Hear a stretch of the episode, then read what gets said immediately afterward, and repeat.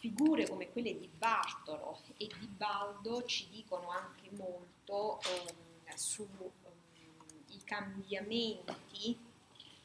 più generali che noi abbiamo a livello scientifico e istituzionale. Perché? Perché per esempio sia Bartolo che Baldo eh, rilasciano moltissimi consiglia,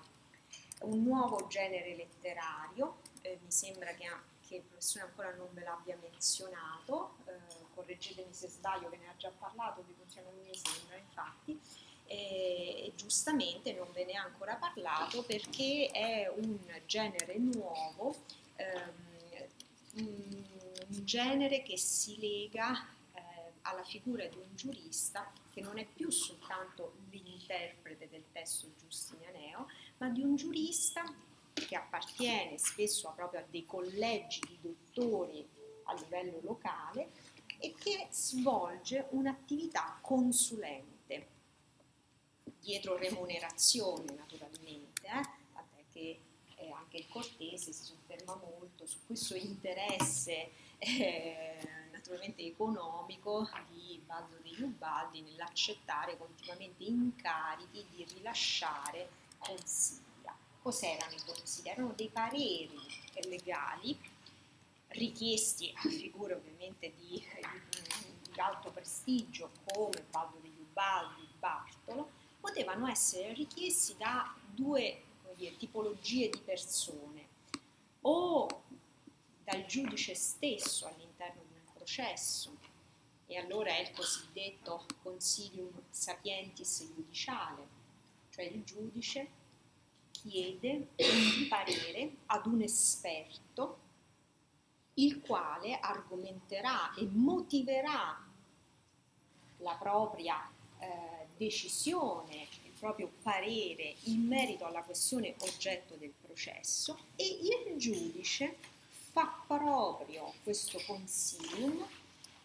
trasformandolo in sostanza in una sentenza. Quindi questo consilium acquista addirittura un valore vincolante perché diventa una sentenza. Questo è un tipo di consilium.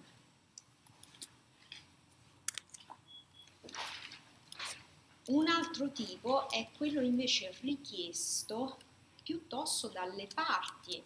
l'attore o il convenuto dalle parti coinvolte in un processo, che hanno, eh, specialmente se persone estremamente benestanti,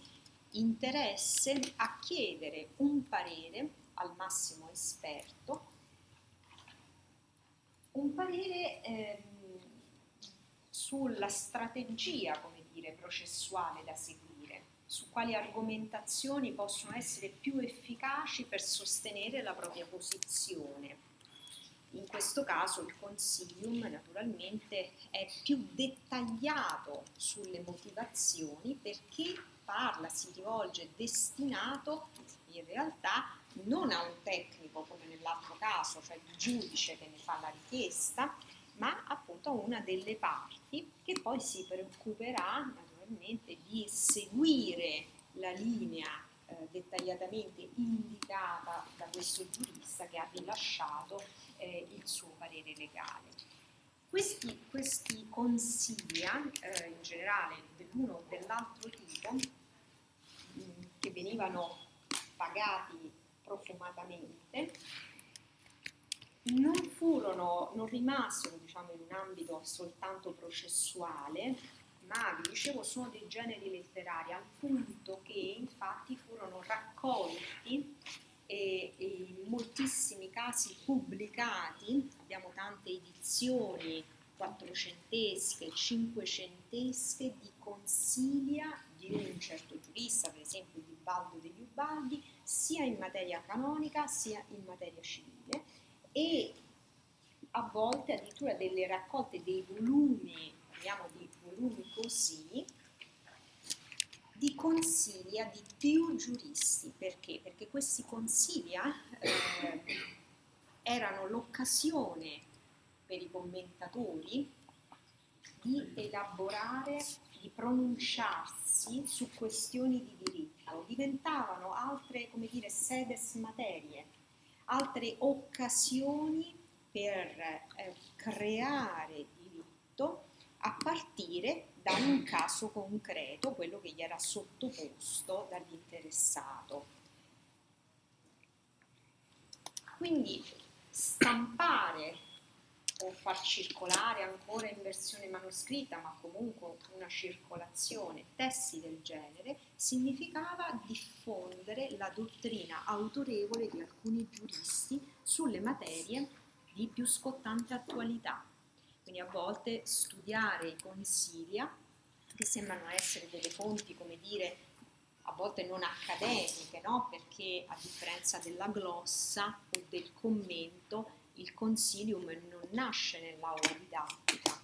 Le questioni, se per esempio ne avete parlato, mi sembra una settimana fa, sono un genere letterario che proprio riflette il metodo del maestro di porre, sottoporre un caso che sia eh, proveniente dal corpus iuris, quindi si dice la questione legittima, o che sia inventato dal docente o che provenga ex fatto, cioè provenga dalla prassi, un caso che viene sottoposto agli allievi in aula, i quali sono chiamati a esprimere, a formulare le tesi contrarie e a favore. No? Quindi esercizio didattico, un metodo che però trova espressione nel, nella question, nel genere del, della question. Il consilium evidentemente non ha questa natura,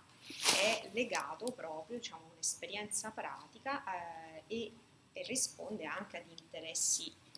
di parte. Allora far circolare comunque testi del genere manifestano in fondo lo stesso obiettivo delle raccolte, per esempio, di decisiones. Eh, lo accennavamo almeno mh, con me, eh, abbiamo fatto un piccolo accenno, mi sembra ancora con il professore no, ehm, cioè un altro genere letterario che per esempio tra fine 300 e tutto il 400 eh, prende piede eh, soprattutto diciamo, in Italia, ma anche per esempio in Francia, cioè il, la formulazione di pareri, anche qui, del dibattito che avviene tra giuristi autorevolissimi, gli uditori, all'interno di un collegio chiamato a decidere su una certa causa. Quindi non sono tanto delle sentenze, ma sono delle, anche qui delle argomentazioni. Le decisioni della Rota Romana, il più grande tribunale della cristianità, il, più, il tribunale più autorevole in Europa in questo momento e anche diciamo, all'inizio del Cinquecento, raccoglie anche se non in modo ufficiale, promuove comunque delle raccolte delle proprie decisioni. Ancora oggi vengono raccolte le decisioni della Rota Romana, che è il tribunale ovviamente dello Stato del Vaticano. E queste decisioni perché un po' come consiglia erano un'altra occasione, un'altra eh, opportunità di far pronunciare giuristi importantissimi su delle questioni e quindi leggere questi testi consentiva di vedere quello che era il trend della dottrina.